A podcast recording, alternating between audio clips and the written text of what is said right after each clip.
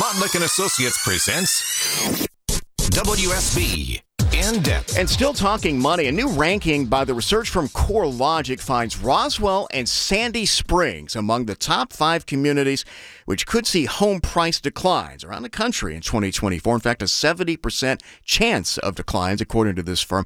CoreLogic chief economist Selma Hepp, this will be welcome news for home buyers, right? Especially first-time home buyers who've just been priced out of the market here. Yes, that's true. That's true. A lot of places, especially places that have seen a lot of appreciation, like Atlanta.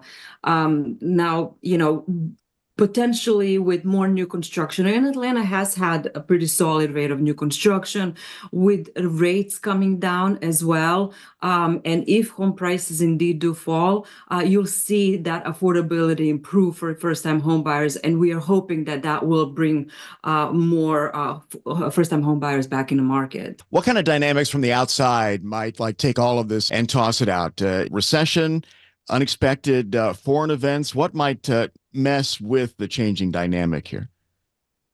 Well, yeah, so, you know, I think one big one would be a recession. If we would have a recession and there would be a lot of people losing their jobs, that definitely changes dynamic in terms of the supply. You'd get much more supply and at discounted prices and things like that. That would bring home prices down. Now, geopolitical risks do not necessarily have as much of an impact on local markets.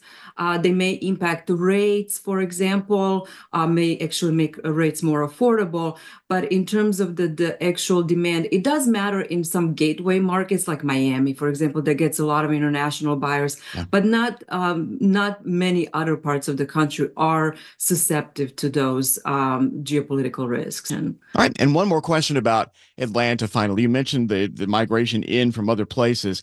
It's a different dynamic and demographic in a lot of ways. It's people in techier jobs, EVs. It's a lot of people from the film and TV industry moving into these northern suburbs. Does that affect the dynamic at all?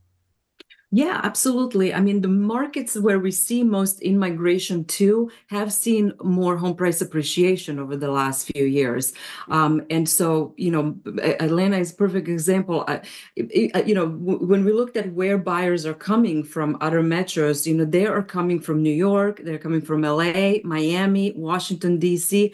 You know, all those folks have generally higher incomes, and that's what's been putting pressure on home prices. And so depending to what extent we continue to see these trends continue, it will have an upward pressure on prices in this.